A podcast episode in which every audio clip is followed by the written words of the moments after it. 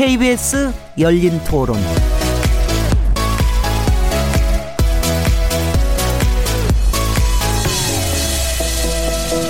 안녕하세요. 묻는다, 듣는다, 통한다. KBS 열린 토론 진행자 시민 김진혜입니다.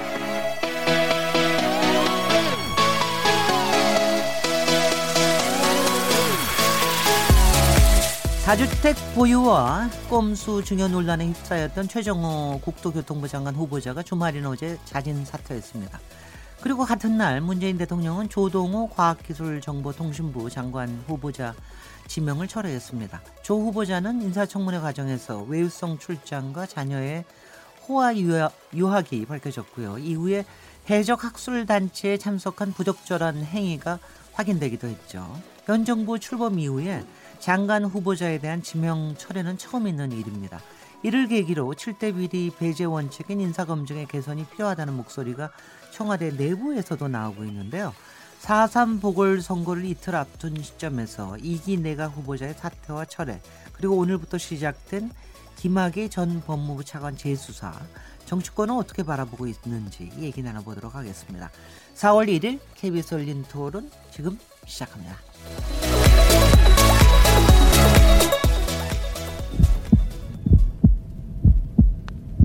살아 있습니다. 토론이 살아 있습니다. 살아있는 토론, KBS 열린 토론. 토론은 라디오가 진짜입니다. 진짜 토론, KBS 열린 토론.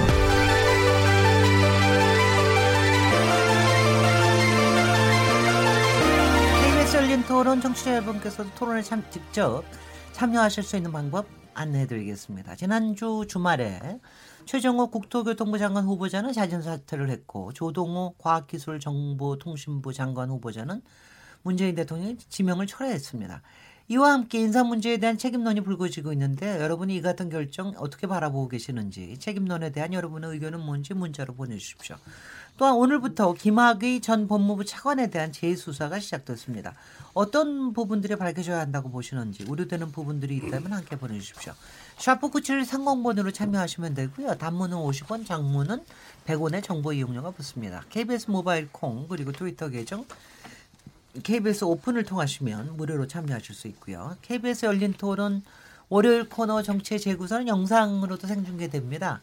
아, KBS 콩 보이는 라디오를 통해서 보이, 보실 수도 있고요. KBS의 모바일 어플리케이션인 마이K에 접속하시거나 페이스북 또는 유튜브에 접속하셔서 KBS 열린 토론을 검색하시면 저희들 토론하는 모습을 바로 보실 수 있습니다. 아, 당연히 팟캐스트로도 방송 이후에 들으실 수 있고요. 매일 새벽 1시에 재방송되기도 합니다.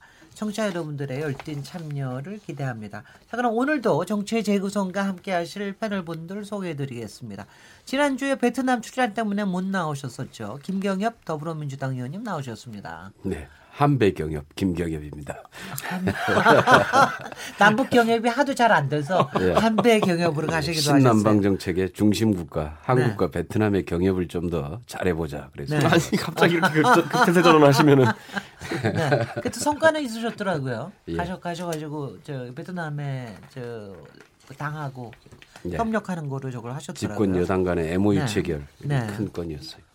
윤기찬 자유한국당 전 대변인 의원님 모셨습니다. 네, 안녕하세요. 윤기찬입니다. 이준석 바른미래당 최고위원님 모셨습니다. 안녕하세요. 무사고로 택시 마무리했습니다. 아, 어저께로 끝났습니다. 예. 아, 그, 그 만원전 농담 아니시죠? 아 진짜 두 달 채우고 2, 월 1일부터 3월 30일까지 했습니다. 축하드립니다. 네. 아 특히 특별히 사고 안 나시고 예. 산악금도 다뭐 예. 꼬박꼬박 저 하시고 그렇죠. 뭐 월급도 꽤 받으셨다고 그러네요. 예. 김용신 정의당 정책위 의장님 자리하셨습니다. 예, 김용신입니다. 반갑습니다. 아 지금 다들 바쁘실 텐데 마음도 바쁘시고 많이 그러실 텐데요. 바로 내일 모레가 어, 뭐 작은 선거지만 보궐 선거가 4월 3일 굉장히 중요한 선거가 있어서 상당히 마음들은 바쁘실 것 같습니다. 어, 뭐 지난주와 또 지난 주말에 여러 가지 토론들이 할 거리들이 굉장히 많이 생겼는데요. 첫 번째 토론은 그 조동호, 최정호 장관 후보자의 낙마 그리고 그, 그에 따른 인사 부실 검, 검증 책임론에 관련된 겁니다. 주말에 뭐 사실 대개 주말에 아마 이런 그런 변수가 있, 지 않을까 하는 예측을 했습니다. 저희가 지난 주말에 금요일 날 저희가 항상 인물 토론을 하는데 이번 일곱 명에 대해서 토론을 했거든요. 또 혹시 그때 그때 갑자기 또 사퇴하시지는 않나 걱정을 했는데 아마 일요일쯤 되면 무슨 변수가 생길 것이다 그랬는데 딱 일요일 되니까 변수가 생기더라고요.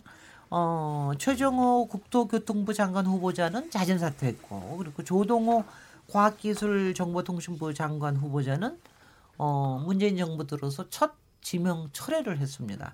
이것을 보시면서 어떤 생각을 하셨는지 어, 이거는 저기 제1야당이 먼저 공격을 좀 해주시죠. 윤기찬 전 대변인님. 예, 최정호 국, 그 국토교통부 장관 후보자의 경우에는 뭐 사실 여러 당에서 어, 부적절한 분이다 이렇게 얘기를 했었죠. 왜냐하면 부동산 투기 문제가 일반적인 문제라기보다는 또 본인의 이 소관 업무와 관련된 거기 때문에 아, 상당히 부적절하다 이렇게 논의가 됐었고 그래서 자진 철회로 마무리가 돼서 다행이고요. 조동호 가계부 장관의 경우에는 이게 또 어, 지명 철회예요. 그래서 네.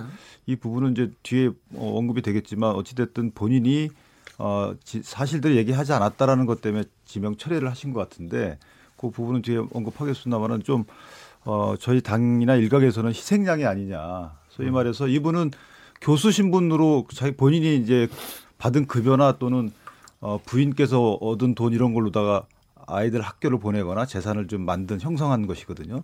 그러니까 일반적으로 공무원을 하면서 만든 재산하고 또 달라요. 그래서 네. 어, 비교적 다른 분과 비교해 볼 때 다소 조금 어, 상대적으로 나은 분이라고 생각을 했는데 자진 사퇴가 아니고 지명 철회라서 일각에서는 다른 분을 보호하기 위한 어, 이런 뭐 사석 아니냐 이런 언급도 음. 나오듯이 직무와 관련된 그 김현철 통일부, 통일부 장관 후보자와 박영선 후보자 청문회를 사실은 거의 보이콧 하셨다고 음. 평가를 받는 이 두 분이 좀 더 엄한 평가를 음. 받았어야 되는 게 아닌가 이런 우려가 있습니다. 그게 저희 당의 일반적인 생각입니다. 네네. 바른미래당에서 어떻게 보셨습니까? 저희도 큰 틀에서 비슷한 생각 갖고 있고요. 네. 그 우리가 삼국지를 읽어보면 그것이 삼국지 언니가 소설이긴 하지만은 가장 많이 나오는 계략 중에 하나가 뭐냐면은 약한 병사를 세워놓고 거기를 때리기 시작하면은 뒤로 이제 들어오는 그런 공격이 있는 경우. 그래서 이번에 아까 자유한국당의 인식처럼 조동호 후보자랑 저 같은 경우에는 그 누구였죠? 최정호 후보자 같은 경우에는 그냥 표면적인 상태에서의 검증으로만 봐도 네. 충분히 필터링이 되는 그런 좀 안 좋은 일들이 있는데 그것을 왜 필터링하지 못했나? 네. 저는 그걸 봤을 때 혹시 청와대가 정치적 접근을 좀 한 것은 아닐까? 아, 무엇이냐면 예. 약한 사람을 세웠다? 그러니까 무슨 말이냐면 원래 보통 이런 식으로 일곱 명 정도의 후보자가 중, 중폭 개각 이사으로 나오게 되면은 보통 정치적 타협선이 지금까지 어느 정부든지 어떤 여당 야당 관계든지 간에 한 두 명 정도 가장 문제되는 분 정도까지는 낙마를 시키고 나머지는 또 특히 국회의원 출신이나 이런 분들은 좀 좋게 좋게 가자라는 분위기가 있었다면은 저는 그 관점에서 봤을 때 이번에 너무 그 두 후보자 같은 경우에는 드러나는 문제점이 많았다. 네. 그래서 약간 그런 뭐, 뭐 그렇게 계략을 짠 건 아니라고 믿고 싶습니다만은 그 정도로까지 이제 너무 쉽게 또 내줬다 그런 인식 때문에 다만 이제 아까 이제 윤 대변인 말씀하신 것처럼 김현철 후보자 같은 경우에 이번 정부 이제 뭐 경제 이런 것보다 가장 핵심을 삼고 있는 게 안보 문제인데 그 안보 문제 있어가지고 이분이 보여준 어떤 자질 면에서의 문제점들 그러니까 굉장히 얕은 인식이거든요. 전 대통령께서 후보자 시절에 예를 들어 당 대표 시절에 군복을 입고 뭐 이렇게 뭐 군행사에 갔다고 해가지고 그것을 군복 입고 쇼한다 이렇게 표현한다 이런 것은 공직자의 처신이라고 보기엔 굉장히 어렵다. 앞으로 그래서 이분이 과연 대북 관계 조정자 역할을 할 수 있을까 굉장히 우려되거든요. 그러니까 네. 그런 측면이 있고 박영선 후보자 같은 경우에 뭐 자료 제출 거부를 했으니까 저희가 판단할 근거가 적긴 하지만은 저는 지금에서도 그래서 느껴지는 게 뭐냐면 혹시라도 이게 추가 낙마가 있다고 한다면은 박영선 장관 후보자는 무조건 지키려고 할 것이다. 대통령께서 또는 청와대에서. 하지만은 또 김현철 후보자 같은 경우에는 대중적으로 이미 희화화된 부분이 있기 때문에 또 포기할 가능성도 있다. 이 정도로 좀 보고 있습니다. 네, 네. 김영신 정책위 의장님은 어떻게 보세요? 예, 그 일곱 분 장관 후보자 중에서 가장 크게 논란이 되었던 두 사람인 건 분명하고요. 음. 어쨌든 국토부 장관으로서 투기 의혹 거의 음. 투기 수준이죠. 사실 세 채를 실 보유를 했었고 시세 차익을 한 23억 정도를 남긴 거고 뭐 꼼수 증여도 있었던 거니까 그런 거고 그다음에 이제 과기부 장관 후보자 같은 경우에도 저는 흠결이 굉장히 많았다고 봐요. 거의 뭐 어, 흠결 백화점이냐 뭐 이런 얘기가 나올 정도로 굉장히 많은 의혹이 제기됐죠. 그러니까 아들의 어, 특혜 취업 문제도 있었고요. 그 다음에 어, 자식에 대한 유학 비용을 거의 네. 황제 유학 수준으로 보내는데 어떻게 마련했냐 했더니 전세금을 올려가지고 그걸 마련했다라고 얘기를 했거든요. 네, 저는 그 대목에서 국민들의 이, 이 정서를 어, 넘어선 문제로 갔다라고 생각을 하고 특히 이제 현재의 부동산 보유는 별로 없지만 IMF 직후에 대형 아파트를 네 채를 소유하신 적이 있어요. 이제 그런 전례들을 본다고 한다면 이분 역시도 어쨌든 그 부동산 투기에 대한 부분에선 자유롭지 않은 분이었다라고 생각하고 결정적으로 이제 뭐 부실학회 참가 부분에 대한 문제는 주무장관으로서 과기 그 정도부 장관이면 기본적으로 과학기술 부분에 대한 기본적인 이제 어 신망과 이게 있어야 되는데 연구자로서 아주 치명적인 문제라고 생각하고 네, 그런. 부분에서 예 네. 제가 봤을 때는 뭐 더 이상 네. 어 자진 그 철회를 떠나서 지명 처리하는 것이 맞았다 응당한 조치였다 이렇게 생각합니다. 근데 제가 지금도 잘 모르겠는데 그 왜그저그 이른바 해적 학술 단체에 참여했었다고 하는 거 아주 최근 일이던데 그걸 그 검증 과정에서 그걸 모를 수가 있나요? 청와대는 저기 모를 모를 수밖에 없었다 이렇게 얘기는 하는, 하는데 김경엽 위원이 어떻게 보십니까? 교육부를 통해서 확인을 했는데 네. 본인이 그 부분을 밝히지 않았다라는 아, 거죠. 참석했다는 자체를요? 예. 네. 그래서 이제 왜 사전 검증 단계에서 미리 이런 부분들이 있으면은 사전에 얘기를 했어야지 왜 이제 안 했느냐 이런 게 이제 좀 크. 이 이번에 지명을 처리하게 된 가장 큰 이유였던 것 같고요. 네. 그럼 어떻게 알게 됐습니까? 주변의 제보로 알게 됐습니까? 뭐 그다음에 역시 의원한테? 이제 뭐 인사청문회가 벌어지면은 네네, 제보가 아무래도 이제 들어오니까는요. 제보도 들어오고 어 국회 차원뿐만 아니라 언론들이 다 해서 다 검증의 절차에 들어가지 않습니까? 네. 그러다 보니까 이제 그 과정에서 쭉 아마 이제 나왔던 사안들 같고요. 음흠. 어 그 다음에 이제 아마 그 최정우 후보 같은 경우에는 뭐 이제 본인이 이렇게 주택 세 채를 소유하게 된 배경 그 쭉 과정은 뭐 납득할 만한 이유가 있습니다. 있는데 문제는 이제 부동산 투기를 잡아야 되는 주무장관으로서 그런 의혹 자체를 받는다고 하는 것 자체가 제 역할을 좀 할 수 있겠는가 이런 문제가 좀 크게 고려됐던 것 같고요. 이번에 아마 그 일곱 명의 후보자 중에서 사실은 뭐 이 청와대 입장에서나 여당에서나 어 일단 거의 그 철저하게 검증은 하되 문제가 없으면은 가능하면은 다 어, 통과시키려고 했겠죠. 뭐 낙마용이로 누구를 갖다 찍어서 하겠습니까? 그런데 그럴 리는 없고요. 어, 그런데 이제 그 여, 청문회가 쭉 진행되면서 보니까 여론상에도 이 두 분이 가장 큰 문제로 여론상이 많이 나타난 것 같아요. 그러니까 뭐 이제 자유한국당 같은 경우에는 이제 이 이제 누구죠? 저, 저 박영선 후보나 그다음에 이제 김현철 후보에 대해서 뭐 집중적으로 얘기를 하는데 두 분 같은 경우는 특별히 낙마시킬 만한 그럴 만한 좀 사유는 발견되지 않은 것 같고요. 문제는 그 두 분에 대해서는 좀 이제 좀 이렇게 정치적인 입장 일종의 뭐라고 그럴까요? 이렇게 박영선 후보 같은 경우에는 과거 박영선 의원으로서의 청문회를 하면서의 아주 활약했던 것에 대한 일종의 좀 보복성 어 이런 좀 성격이 좀 있는 것 같고 그다음에 이제 김현철 후보자 같은 경우에는 좀 통일 정책이 어 대화나 평화보다는 좀 더 대북 강경 문제를 좀 원했던 게 아니냐 네. 어 야당 입장에서 아마 그러한 좀 이렇게 정책 부분에 대한 일정 정도 마음에 안 든다라고 하는 게 좀 작용을 하고 있는 게 아닌가 이렇게 보고 있습니다. 네. 그런데요. 저는 게, 이게 뭐, 저도 개인적인 소회를 얘기를 드리면은, 그, 저, 왜 이공계 출신 후보들이 굉장히 좀 곤욕을 치른다라는 이런 생각이 좀 들더라고요. 그러니까 지난번에 중소기업 벤처 장관 후보, 거, 거기도 포항공대 교수셨는데 결국은 그때는 그게 뭐였던가요? 사이언톨로지가 아니고 어떤 저그 그 뭐죠? 무슨 과학? 창조과학이요? 네, 창조과학인가 거기에 그것 때문에 해가지고 결국은 자진 사퇴를 하셨는데 이번에도 어 5G 전문가라서 발탁이 된 인물이라고 그러는데 그래서 이공계 분들이 이 정치적인 수사나 이런 거를 좀 잘 못해서 그런 건지 어떤 건지 하여튼 조금 그, 그 점에서 저 이공계 출신 저로서는 좀 기분이 좀 좀 그렇게 좋지는 않더라고요. 근데 특히 기분이 좀 안 좋았던 게 아니 이것도 잦은 사태로 갈 수 있을 텐데 왜꼭 지명 철회를 했었어야 됐느냐. 바로 그런 점에서는 어 이왕 뭐 그렇게 될 거면 야당한테도 아닌 게 아니라 뭘 좀 보여주려고 뭐 그런 거한거 아닌가 왜 지명 철회를 했습니까? 아십니까? 아까 좀저 사전 검증 단계에서 네. 예, 본인이 제대로 밝히지 않았던 그러니까 문제. 지명 처리를 했다라는 뜻은 어 지명 처리를 했다라는 뜻은 그러면은 청와대가 그만큼 사전 검증을 제대로 못했다는 일종의 자술입니까? 음, 그 사전 검증이라고 하는 게 네. 뭐 청와대가 수사권을 가지고 개개인에 대해서 모든 것들을 수사하는 상태로 이루어지는 게 아니거든요. 네.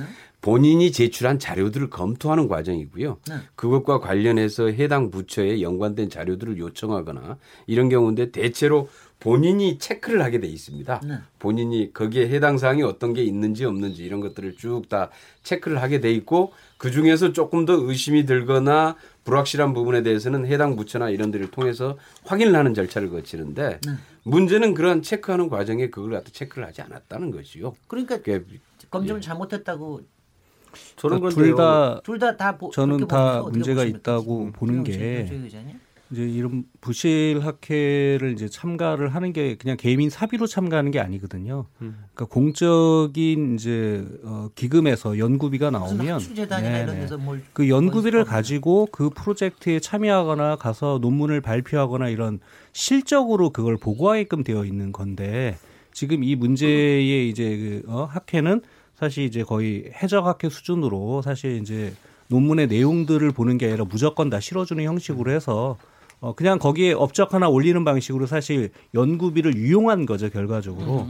그러면은 그게 어 사전에 이제 청와대나 이런 데서 인사 검증 단위들은 이제 그러한 유용이라든가 공적인 이제 행위와 관련해서 이런 부분도 연구자로서의 문제가 있는지 없는지를 다 이제 체크하게 되어 있는데 일단 일차적으로는 후보자가 그 부분에 대해서 문제 없다라고 얘기를 이제 한 게 있었다고 생각하고 그게 이제 거짓말이다라고 해서 이제 청와대는 결국 지명 철회까지 한 건데 어 그 구글링을 해보니까 이분 이름하고 이 학회를 구글에서 검색해 보면 이게 이분이 그 학회에 참가한 게 드러나요. 그래서 청와대의 인사검증 시스템이 저는 실패했다라고 보고 그런 부분들이 쉽게 확인될 수 있는 부분도 이제 이게 교육부의 이제 책임을 좀 미루는 방식으로 해서 아니 그러니까 제대로 과학계에서 전혀 협조가 안 됐던 것 같아요. 예, 검증을 못한 부분은 문제라고 네. 생각합니다. 이게 방금 말씀하셨지만. 이게 네. 문제가 된 게 사실 한국당의 보좌관 한두 분이 찾아낸 거거든요. 네.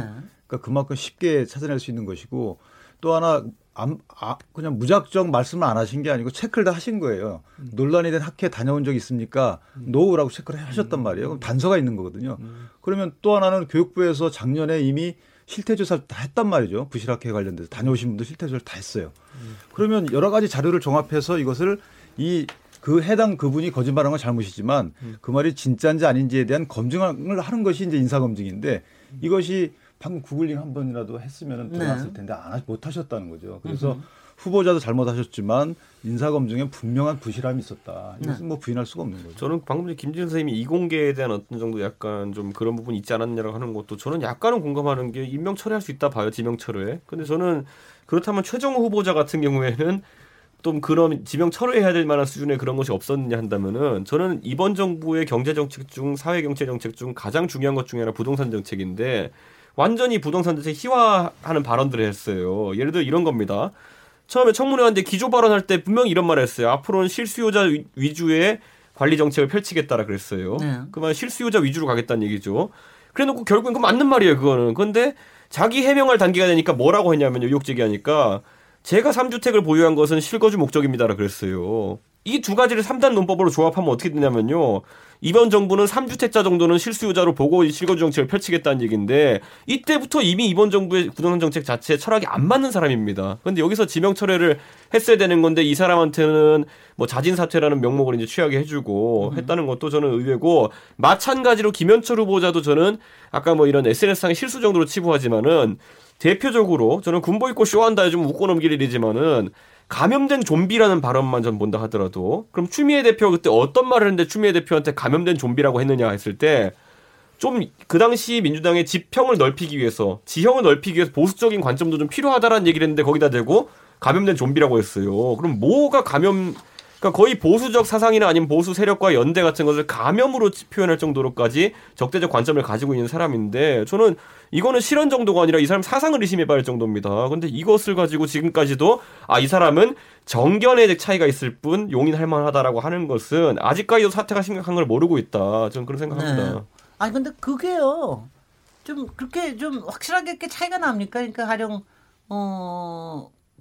저 아, 사람마다 확실하게 다른 가치관을 가질 수가 있는데 그거에 대해서 어 그냥 이거는 공인으로서 문제가 있다 이렇게 얘기하는 사람이 있고 어 뭐 그거 저기 일단은 같이 일할 사람들이 그거 괜찮다 그러면 괜찮은 거 아니냐 이럴 수도 있는 거고 어떻게 보십니까 김현철 장관 후보자인 경우에는 사실 그런 예전의 발언 외에는 사실 청문회 자체에서는 큰 문제가 생기지 않은 거 아닙니까? 어떻습니까? 예, 정의당이 볼 때는 과거에 그 공직자로서의 부적절한 공직자 측면에서 자질로 봤을 때 부적절한 표현과 발언들이 있었던 건 맞는 것 같고요. 분명, 분명하 죠. 예. 그러면 지금 김현철 후보자가 통일부 장관을 맡아서 정부의 어떠한 평화 정책과 남북 관계 및 대미 정책을 가져가는 데 있어서의 어, 정책적인 문제가 뭐냐라고 한다면 지금 김현철 후보자가 얘기하고 있는 어, 남북 관계의 진전이 북한의 비핵화와 그다음에 한반도의 평화 변형에 있어서의 매우 중요한 어, 지렛대가 될 것이다라고 하는 부분을 이제 강조하고 있는 굉장히 이제 평화를 우선시하고 대화를 우선시하는 이제 어, 학자죠 원래. 학자이고 원래 이제 한반도의 이제 남북 관계 이제 경제 분야에 대한 연구들을 오랫동안 해왔고 과거에도 어, 이제 정책보좌관 장관 정책보좌관 시절에도 이제 한미 그 협상에도 직접 참여했기 때문에 행정 경험도 있기 때문에 제가 봐도 현재의 한반도 정세 상으로는 이분만큼 적임자는 저희가 볼 때는 없다라고 생각해요. 부적절한 표현과 부적절한 언동이 문제라고 하는 부분들은 이제 그분도 인정을 했고 그 부분들은 이제 공직자로서 자중하겠다는 얘기를 했고 그러면 그분이 이야기하고 있는 정책이 뭐가 문제냐 이렇게 얘기를 해야 되는데 제가 좀 이해하기 어려웠던 건 이제 한국당에서 성명이 나온 것은 극단적인 좌파 이념 편향성이기 때문에 우리는 반대한다라고 얘기를 하면 어 글쎄 그거는 어떤 되기는 시각과. 안경을 쓰고 보면 그렇게 보일 수도 있지만 그렇게 해서 반대를 한다고 한다면 제가 봤을 때는 지금 한국당 입장에서의 자신의 정책과 맞는 분이 통일부 장관을 해야 한다라고 하는 것으로 또 과대 해석될 수도 있겠고 되면 그러면 답은 이미 다 정해져 있는 거 아니냐 항상 아, 다 부적격이 되는 거죠. 그런 점에서 지금 정부가 추진하고자 하는 정책 기조에 저는 충실하고 어, 기초를 갖고 있는 분이라고 판단하고 있습니다. 그런데 저그 부분은 어떻습니까? 그 뭐 그 부분에 대한 답변도 해주시고요, 영기찬 전 대변인님. 그 박영선 의원 경우에도 사실 그날 청문회가 끝까지 이루어지지 않았기 때문에 좀 사실은 청문회 끝까지 갔으면 훨씬 더 장관의 자질 자- 준비가 돼 있느냐 뭐 이런 것도 좀 더좀 드러냈으면 참 좋았을 텐데 솔직히 그날도 나온 거를 보면은 박영선 후보의 사실 다른 기본에 대해서는 그렇게 하자가 장관 후보로서 하자가 있다고 보기는 어려운 거 아닙니까? 근데 다만 그날 뭐 김학의 차관 전 차관 CD에 관련된 문제라든가 또 기, 박영선 의원의 특유의 스타일, 공격적인 스타일 이런 것 때문에 좀 노염이 좀 지나치신 거 아닌가 이런 생각도 좀 뭐, 들, 들지만은 네, 여러 가지가 이제 그 가만히 됐겠지만 일단 먼저 말씀하신 그 김현철 후보자의 경우에는 뭐 진영에 따라서 뭐 본인이 성향에 따라서 달리 볼 수는 있죠. 그런데 이분이 통일부 장관 아닙니까? 그러니까 저희가 극좌적 생각을 갖고 있다 이렇게 표현했는지는 제가 못 봤지만 제가 친북한 성향이다 이런 부분은 표현을 했던 것 같아요. 왜냐하면 국가적 관점에서 보면 진영이 아니고 이분은 제 NLL 같은 경우에도 이 NLL 고수를 처리해야 된다 이렇게 얘기를 했단 말이에요. NLL 고수를 처리해야 된다고 발언한 사람은 사실상 학자적 양심, 학자적 그 발언 빼놓고는 없어요. 그, 그 다음에 천안함 폭진 관련해서도 이거, 이 부분은 애매하게 말씀하시고 그래서 진영 논리가 아니고 이것은 국가적 관점에서 봤을 때 해당 관할 그 남북 교류를 해야 되죠. 그 다음 통일 교육해야 되죠. 이런 분 이런 그 소관 업무를 하기에는 정말 부적절하다는 게 저희 당의 입장이고요. 박영선 후보자의 경우에는 사실은 일단 자료 제출 많이 안 하셨고요. 필요한데 몇 가지 자료는 부적절하다고 평가받는 것도 있지만 실제는 꼭 필요한 것들도 자료 제출 안 하셨고요. 두 번째는 공무원으로서의 과연 이분이 어, 적절하냐라고 기본적인 저희가 의심을 품은 거예요. 왜냐하면 지금 CD 동영상 관련 부분이 그날 나왔는데 사실은 본인은 갖고 있었다는 거 아니에요? 보고 그걸 갖고 있었다는 겁니다. 보여줬다 안 보여줬다 하는 거 보니까 본인의 사본이든 갖고 계셨던 거예요. 그러면 그거를 어, 국회의원 특히 법사위원장의 본질적인 업무 중에 하나가 인사권 견제 내지 뭐 이런 거 아닙니까? 그런데 왜 가만히 갖고 계시다가 그 당시에 그거를 오픈시키든지 어떻게 해가지고 인사를 좌절시킬 수 있는 분명한 기회가 있었음에도 불구하고 국가적 이익을 위해서 활용하지 않으시고 지금에 와서 정치적인 정략적인 것 갖고 활용하셨단 말이에요. 그렇다면 이런 분이 과연 공무원으로서 공직에 적합하냐 이런 기본적인 장관의 직무가 아니고 이건 공직 자체에 적합하지 않다라고 판단을 한 거죠. 알겠습니다. 네. 네. 이 부분에 대해서는 아마 이준석 최고위원도 판단이 계실 것 같은데. 저는 비슷하게 생각하고요. 만약에 네. 그 CD 문제 관련해서도 우선 일단 처음에 본인이 이제 CD를 보여줬다라고 했을 때 두 가지 해석이 가능하지 않았습니까? CD란 물건을 보여줬다. 아니면 CD 안에 있는 동영상을 보여줬다. 가능했는데 둘 다 아니라는 걸로 이제 나오고 있잖아요. 그러니까 저는 그런 면을 봤을 때 인사청문회를 약간은 다른 용도로 사용한 거 아니냐. 물론 민주당 의원의 질의에 답하는 형식을 취해가지고 그것을 민주평화당 의원. 네, 민주평화당 이용주 의원의 그 폭로한 모양새였지만은 사실 사실 폭로 아닙니까 그거는 그건 사실 본인의 의혹에 대해 답변하는 것이 아니고 오히려 그걸 통해 드러난 것이 있다면은 방금 전에 윤 대변인 말씀하신 것처럼 그 중요한 사건을 과거의 법사위원장이라는 특정한 권한이 있을 때 활용하지 않고 자신의 정략적 이익을 위해서 킵해뒀다. 라고 이제 들 수도 있는 것이기 때문에 저는 보기에 따라서는 굉장히 부적절한 처사였다 이렇게 보고 저는 거기 보면 아까 부적절한 자료 요청도 있었다 뭐 이런 얘기가 지적들이 많이 따랐지만은 예를 들어 저는 거기서 박영선 의원이 뭐 특정 뭐 질병이 있다는 식으로 이야기한 것은 굉장히 잘못된 처사고 그런 것은 앞으로 나오면 안 되는 행위지만은 반대로 그 의혹을 제기했던 원래 그 근본을 보니까 뭐 수술 일정을 빨리 잡은 거 아니냐부터 해서 어떤 제보가 있었던 것이기 때문에 그런 것들 충분히 협조할 수 있는 이- 있는 부분이었음에도 불구하고 굉장히 감정적인 대립으로 나중에 가게 됐다. 저는 그래서 네. 이번에 박영선 후보자는 적격 부적격을 판단하기 이전에 시험을 다 안 보고 지금 시험장에서 지금 나간 상태이다. 네. 이 상태에서 굳이 그렇다면 이 상태에서 좀 불확실성 있는 상태에서는 임명 강행할 상황은 또 아니다 이렇게 좀 봅니다 보면은. 네네. 자 이제 김경영 그 의원님 차례입니다. 동영상 CD를 가지고 있었는데 그걸 왜 그때 써먹지 않았느냐. 사실 그때는 김학의 차관에 대한 인사청문회나 이런 게 아니었죠. 핵심은 차관은 예, 청문회를 안 이제 합니다. 청문회를 하지 않고 그다음에 이제 그래서 차관의 임명 움직임이 있을 때 실제로 이제 그 법무부 장관이 황교안 법무부 장관이 나왔을 때에 그 얘기를 국회에서 이제 그 얘기를 했다는 거 아닙니까? 그래서 그것도 이제 차관의 인사 문제를 공식적으로 제기하는 문제 이 얘기가 아니라 이러이러한 이, 이 아주 큰 문제가 있는 분이기 때문에 차관으로 임명하는 걸 좀 신중하게 했으면 좋겠다 이런 정도로 아마 의견을 전달한 것으로 이렇게 돼 있죠. 그 뭐 그걸 가지고 있어서 왜 그때 아, 아, 뭐 폭로 안 했느냐 뭐 그것 그래서 뭐 부적격이다 이런 건 아닌 것 같고요. 그것은 그 당시의 상황에서 그게 그 뭐 CD를 뭐 이제 폭로해야 될 상황인지 아닌지 그런 여부도 좀 다시 한번 좀 그건 확인해 봤으면 좋겠고요.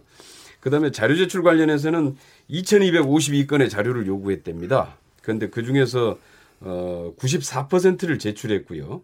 미제출한 게 있는데 돌아가신 아버지의 경력 증명서, 모든 자녀들의 초중고 전학년 성적 증명서, 혼인 출생 증명서 뭐 이런 것들이라고 그래요.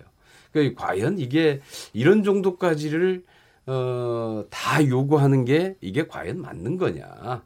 그 다음에 이제 아까 얘기했던 뭐 저 진료 기록 뭐 이런 것들까지 해서 이런 것들은 사생활 보호 차원에서 실질적으로 어, 사생활 차원에서 제출할 의무가 없다 이렇게 이제 판단을 했던 것 같은데요. 어 그래서 뭐 자료 제출 문제는 뭐 그- 그렇게 크게 문제 삼을 것 같지는 않습니다. 94% 정도 자료를 제출했으면은 뭐 100%다 제출하면 좋겠지만은 과거의 자료 제출 빈도수로 봤을 때 상당히 높은 수준의 자료를 제출했다 이렇게 봅니다. 그다음에 이제 하나는 어, 문제는 이제 그 이번에 이제 뭐 검증 문제 관련해서 뭐 여러 가지 얘기가 좀 나왔는데 네.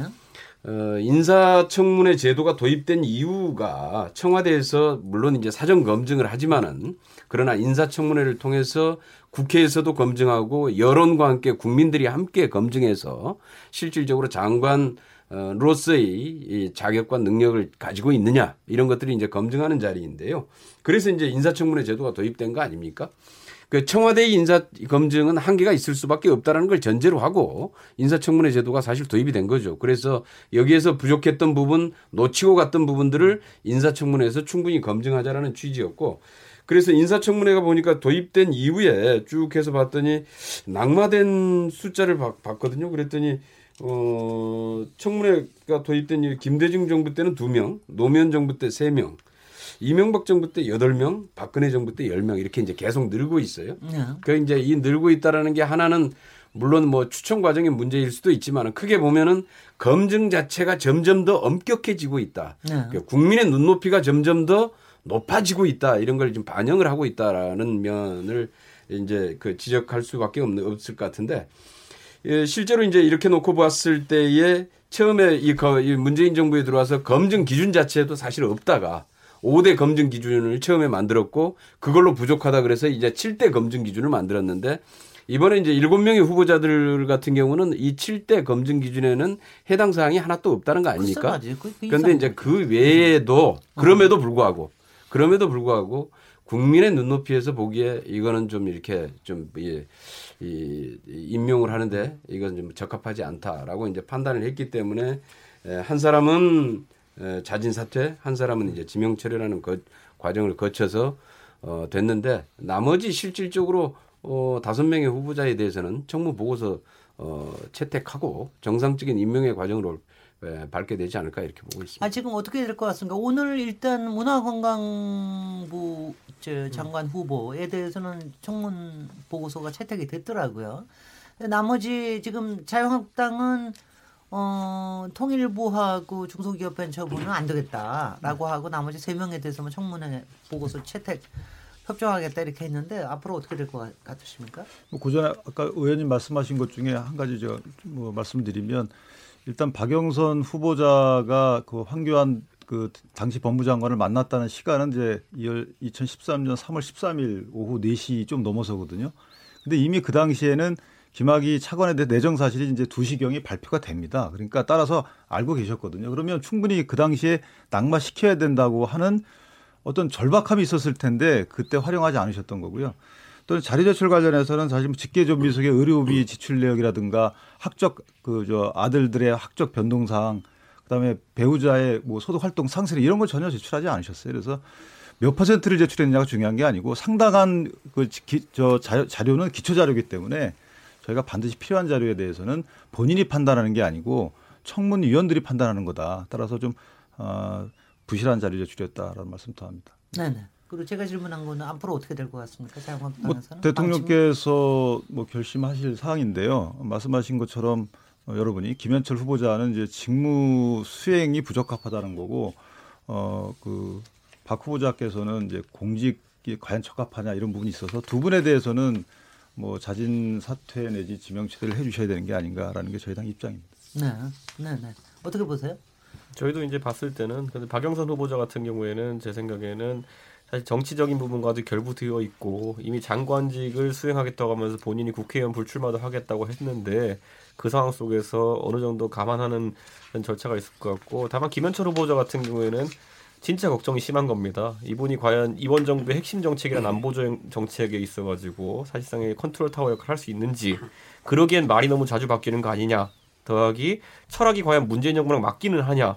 외교라는 것은 기본적으로 기초적인 예절과 여러 가지 그런 어떤 태도도 중요한데 이분이 이렇게 가벼워서 되겠느냐. 뭐 이런 것들 합쳐가지고 부적격이라 보고 싶고 저는 이 사안에 있어서 아까 청와대 인사 시스템에 대한 지적도 잠깐 나왔는데 확실하게 재점검하고 가야 된다. 그래서 이 두 장관 후보자의 낙마뿐만 아니라 조국 수석 같은 경우에는 이제 책임질 때가 되었다. 아니 도대체 인사 참사가 있으면은 조국 수석이 책임지지 않으면요 이게 이렇게 되는 겁니다. 검증을 해가지고 만약에 집이 세채라는 것도 발견 못했으면은 조국 수석이 무능한 거고요. 집이 세채인 걸 발견해서 위로 부적절하다고 보고했는데 임명을 했으면은 임명권자가 잘못한 겁니다. 둘 중에 하나는 책임져야 되는데 그렇다고 대통령에게 책임 물리겠습니까? 당연히 조국 수석이 책임져야죠. 그런데 이 상황에서 책임 안 지는 거는 어느 누구도 책임 안 지고 가장 힘없는 뭐 과학자 출신 아니면 그 외에 뭐 이런 관료 출신 두 명 자르고 끝나는 청문회가 될 수 있다. 저는 그래서는 안 된다 봅니다. 그 인사수석은 어디 가고 왜 민정수석이에요? 어떤 거요? 인, 이거 인, 원래 인사수석이 책임져야 되는 거 아니에요? 둘 다? 잘라야죠. 네. 아 진심입니다. 진짜 이런 인사 참사가 났는데 여기 대해서 아까 말했듯이 검증자가 책임지든지 추천자가 책임지든지 아니면 임명권자가 책임지든지 셋 중에 하나는 돼야지 국민들이 아 이제는 좀 기강이 잡히겠구나 이런 생각할 거 아닙니까? 인사 참사 수준은 아니죠. 사실 지명 철회된 한 분이나 이 그다음에 여기에 저 자진 사퇴한 분도 과거의 정부의 때이 이 장관 후보자에 비하면은 뭐 100번 임명되고도 남을 만한 분들이죠. 그런데 실질적으로 아까 얘기했던 대로 국민의 눈높이가 이만큼 높아졌고 그다음에 문재인 정부에 대해서 좀 더 어, 확실하고 청렴한 어, 장관을 이- 원하고 있기 때문에 거기에 맞춰서 실질적으로 이렇게 그 지명 처리하고 어 그다음에 본인이 이제 사퇴하게 된 것이다. 이렇게 다음. 차례 다음 차례가요. 그러니까 이- 역대 최고의 갭 투자 김희겸입니다. 이 정도는 이 정도는 과거 이명박 정부나 박근혜 정부 때 이 임명 임명됐던 임명됐던 장관 후보자들에 비하면은 가장 상급의 에, 자격 조건을 가지고 있다고 봐야죠. 자 그럼 막말로서 제가 말한데 군복 입고 쇼하는데보다 더한 막말 있었습니까? 아유, 훨씬 더 그거보다 훨씬 더 심한 말도 있죠. 저는 못 독재 봤습니다. 뭐 좌파 독재 타도 뭐 저것도 대통령이냐 뭐뭐 어떤 장관이 그런 말을 했습니까? 아니 장관이 아니라 네. 훨씬 그런 심한 말들을 많이 하지 않습니까? 예, 실 장관이 얘기한 게 아니라 그것은 민간인 신분으로 있을 때 했던 얘기들이고요. 그런데 그런 것들까지 다 따져서 뭐 지금 저기 하면은 뭐 뭐 초등학교 때 욕 안 해본 사람 있어요? 제가 다 있지? 이분 보면서 떠오르는 분은 윤창중 씨거든요. 그렇게- 그런데 그분 말고 또 막말해가지고 문제된 후보자가 전 정권에 있었나요? 네. 기억 안 나시죠 지금? 예. 급하게 말씀드려 죄송한데 그게 네, 찾아보면은 굉장히 많아요. 굉장히 실제로 않을 겁니다. 그. 이런 정도 수준이. 한번 다음번에 내가 찾아와서 예, 예. 다음번 토론회 때 내가 쭉 다 말씀을 저도 공부 많이. 하겠습니다. 이번 정부에 대해서. 예. 네. 그 저는 청와대의 인사검증 실패에 대한 그 책임은 일차적으로 그 인사수석하고 그다음에 민정수석이 일단 일차적 책임이 있다고 봐야죠 기본적으로. 어 부동산 투기에 대한 거 그다음에 이제 꼼수 증여나 위장 전입 등에 대해서 많이 나타났거든요. 지금 문제됐던 두 사람뿐만이 아니라 다른 후보자들에게도 그런 게 좀 나타. 다른 후보자들도 많죠. 오히려 부동산 차익이나 이런 거는 더 많이 받은 네. 사람들도 있는데. 그래서 그런 부분들에 대해서 이제 국민들이 아니 역대 정부에서도 그런 게 있었기 때문에 지금 그 정도는 괜찮다 이런 게 아니잖아요. 어쨌든 촛불 정부에 대한 기대치가 있는 거기 때문에 그런 점에서 실망이 더 클 수 있다라고 하는 점이고요. 어, 그런 점에서 더욱더 검증에 저는 철저했어야 한다라고 생각하고 그 부분에 대한 실패 책임이 있다라고 하는 건 일단 인정을 해야 될 거라고 보고요. 그럼 그것이 시스템의 문제인지 아니면 사람의 문제인지도 정확히 확인될 필요도 있겠다, 이제는. 그래서 시스템의 문제라고 한다면 기준과 절차나 방식을 변화시키던가 아니면 사람의 문제라고 한다면 사람을 변화시키던가 그 부분에 대한 판단이 필요할 수 있다라고 생각해요. 네. 지금 청와대에서 얘기하는 7대 기준에 대해서 저는 기계적으로 접근하는 거 문제라고 생각합니다. 지금 이번에 장관 후보자 중에 제가 보니까 한 명만 이 기계적 기준에 걸려요. 2006년 이후에 위장전입 사례가 이제 물론 약간 뭐 실수이기도 하고 약간 해프닝도 있었겠지만 어, 세 번에 걸쳐서 있었던 분도 계시거든요. 네. 기계적으로 이분은 걸려요. 근데 다른 부분들은 기계적으로 걸리지 않지만 국민들이 보기에 어, 도덕성의 문제라든가 공직자로서의 처신 문제에 매우 부적절한 행태들이 나타나는 거잖아요. 그래서 이게 단지 7대 기준을 기계적으로 딱 그어놓고 요거 해당돼 안해 해당돼 안해가 아니라 전체 그 장관으로서의 그 업무 그 부처의 업무를 수행할 도덕성과 그다음에 처신과 능력들을 갖고 있는지가 종합적으로 정성 평가되어서 판단돼야 되고 그 기준도 국민들의 눈높이로 검증해야 되거든요. 근데 제가 봤을 때 내 편이기 때문에 조금 어 저는 좀 나이브하게 검증한 게 아닌가 이런 부분에 대한 국민들의 실망, 우려들이 있는 거죠. 아니 그 바로 그래서 이제 그 점을 좀 여쭤보고 싶은데요. 그 꼭 인사수석하고 민정수석의 검증 방법이나 번- 검증 역량뿐만이 아니라 솔직히는 이제 지금 많이 지적이 되는 게 어, 문재인 정부의 인재풀이 너무 작은 거 아니냐. 그리고 인재풀이 작기 때문에 거기 그 작은 인재풀에서 발탁된 사람들에 대해서 상당한 이렇게 이제 감싸주는 좀 또, 또 상당히 또 온정적인 또 이 분위기인 것, 같- 것 같아서. 그래서 그게 국민의 눈높이에 조금 서슬퍼렇게 보이지 않는다. 그런 게 좀 작용하는 거 아니냐. 그런 점에서도 어저 인사수석이나 민정수석의 역할이 미흡한 거 아니냐 이런 비판에 대해서 어떻게 생각하십니까? 저기 이공계 출신 말씀하셨잖아요. 네네. 그런데 정말 이공계 출신의 후보자를 구하기가 쉽지는 않은 것 같습니다.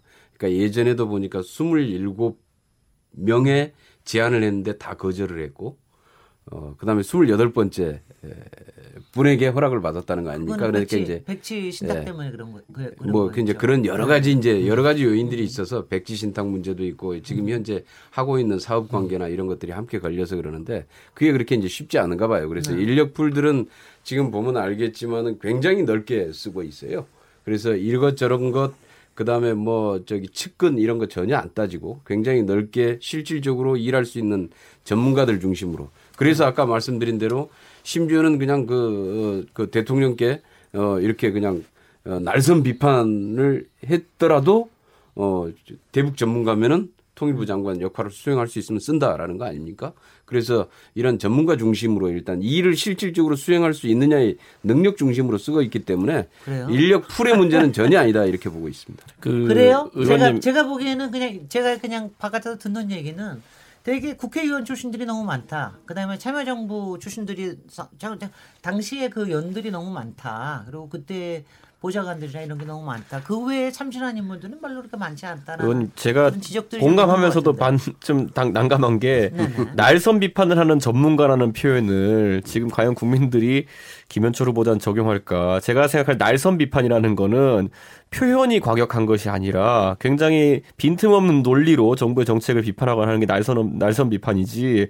뭐 그냥 이건 농담하고 다닌 거잖아요. 보면은 인터넷에다가 저는 그래서 그런 어떤 정부의 뜻과 달라도 쓸 수 있다 이런 취지랑 맞는 것 같지는 않고 저는 선거 전에도 보면은 문재인 그 당시 후보가 뭐 담쟁이 포럼인 이런 데 보면 1,400명의 교수가 참여해서 무슨 뭐 정책을 자문하고 있거든 이런 이게 나올 때부터 예견된 일이라 생각했던 게 사실 1,400명의 캠프 인원을 무슨 수로 관리하고 정책을 듣습니까? 그거 전부 다 줄 선 거 아닙니까 보면은. 근데 지금 상황에 와가지고 그 사람들 그 안에 있었던 사람들 하나씩 빼보면 지금 다 이제 한 자리씩 가고 있는 거 아닙니까? 저는 굉장히 위험하고 앞으로 그 인력풀보다 더, 더 넓은 인력풀을 구축해야지만이 이번 정부가 아마 좋은 인사들 찾을 수 있을 것이다 이렇게 생각합니다. 저기 김영신 정책위원장님도 저 한마디 하세요.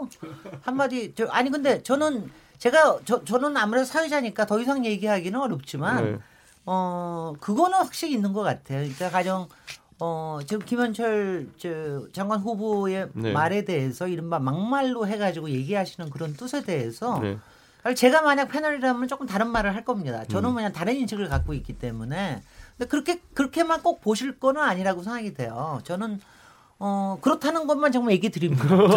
그렇게만 그렇게만 얘기 드려 제가 여기서 뭐 그걸 가지고 아, 왜냐하면 근데 그 확실히 문화적인 차이가 조금 있긴 저는 있어요. 저는요 네. 윤창중 씨도 비판했고 김현철 씨도 비판하고 일관되게 그런 것들은 공직자의 언어가 아닙니다. 제가 봤을 때 상대편을 아니 감염된 좀비가 뭡니까 보수적 단어- 생각을 가진 사람들이 감염된 좀비라고 하는. 것은 앞뒤 문맥을 좀 봐서 만약 그렇게 그렇게 실질적으로 따지신다 그러면은 예, 트럼프 예. 대통령을 어떻게 하시겠어요? 저는 그래서 트럼프도 참 부적절한 언어를 사용한다고 생각합니다. 그거는 예, 그게 예. 어떻게 좋다고 네. 얘기하겠습니까? 네. 그래서- 자 기, 어, 예, 예. 정책위원장으로 가겠습니다. 그, 일단 뭐 김현철 후보자는 아까 말씀드린 것처럼 일단 부적절한 발언, 언동이 있었다라고 하는 부분들은 인정하면 될 것 같고요. 네. 그러면 그분이 발표했던 논문이라든가 또는 그분이 이제 행정적인 업무에서의 평가들로서 이거는 부적절하다 이런 얘기를 하는 게 이제 그래야 논의가 조금 더 활성화되지 않을까 싶고 그런 점에서 저는 아까 이제 어, 정부의 평화 정책의 일관성들을 놓고 봤을 때는 어, 현재 그만한 적임자도 없다 이런 판단을 하는데 오히려 어, 정의당이 봤을 때는 일곱 분 중에 다른 미흡한 후보들도 꽤 있어요. 예를 들면 뭐 그 박양우 문체부 후보자 같은 경우에도 어, 오히려 예, 예. 시민단체에서 반대하죠. 예, 이분이 이제 어쨌든 문화 정책을 총괄하시는 분인데 영화 산업의 이제 독점적인 이제 독과점 문제에 대해서 과연 이거를 잘 풀 수 있는 적임자냐라고 하는 부분에서 많은 의문들이 좀 제기된 게 있었던 게 사실이고요. 문성혁 그 해수부 후보자도 어 이분도 꽤 많은 청문회 과정에서 어그 근무할 때 군대에 있을 때 석사 논문 써서 이게 황제 병역이나 이런 얘기도 있었고 아까 얘기했던 것처럼 위장 전입도 한 4회 정도 있었고 그다음에 이제 해외에서 연 한 1억 3천 연봉을 받으면서 공무원 연금은 수령하고 그다음에 건강보험은 이제 아들한테 피부양적으로 들어가 있으면서 이제 10년간 35만 원 낸 이런 것도 사실 국민들이 봤을 때 굉장히 문제가 있는 거죠. 그래서 어 아까 이제 문재인 정부가 이 내각을 구성하는 데 있어서 인력 풀에 한계 어려움이 있다 이런 얘기를 하는데 국민들의 바람은 이거보다 더 사실은 더 높지 않습니까? 좀 더 개혁적이고 좀 더 공직자로서 좀 어, 모범이 될 수 있는 분들을 좀 추천해주고 지명해주고 어, 그러면서 정말 달라진 걸 보여달라고 하는 바람들이 네. 있는 거기 때문에 아니면 좀 참신한 인물이라도. 예, 뭐 그런 부분들로 한번 좀 접근해 볼 때가 되지 않았냐라고 네. 생각합니다. 여기까지 얘기 나누겠습니다. 청와대도 듣기 어렵고 우리 김경현 위원님도 계속해서 듣기 어려워하시고 그래서 우리 나머지 다섯 명의 운명에 대해서는 아마 다음 주까지는 아마 대충 뭐 알게 되지 않을까 뭐 이런 생각이 듭니다. 다음 주일에 또 저기 문재인 대통령 방미일 정도 있고 그래서 어떻게 될지 모르겠습니다만은 어, 다음 주까지는 아마 대기 결정이 되지 않겠습니까? 여기까지 얘기 나누고요. 잠시 쉬었다가 다음 주제로 이어가도록 하겠습니다. 지금 여러분께서는 KBS 열린 토론 시민 김진애와 함께하고 계십니다.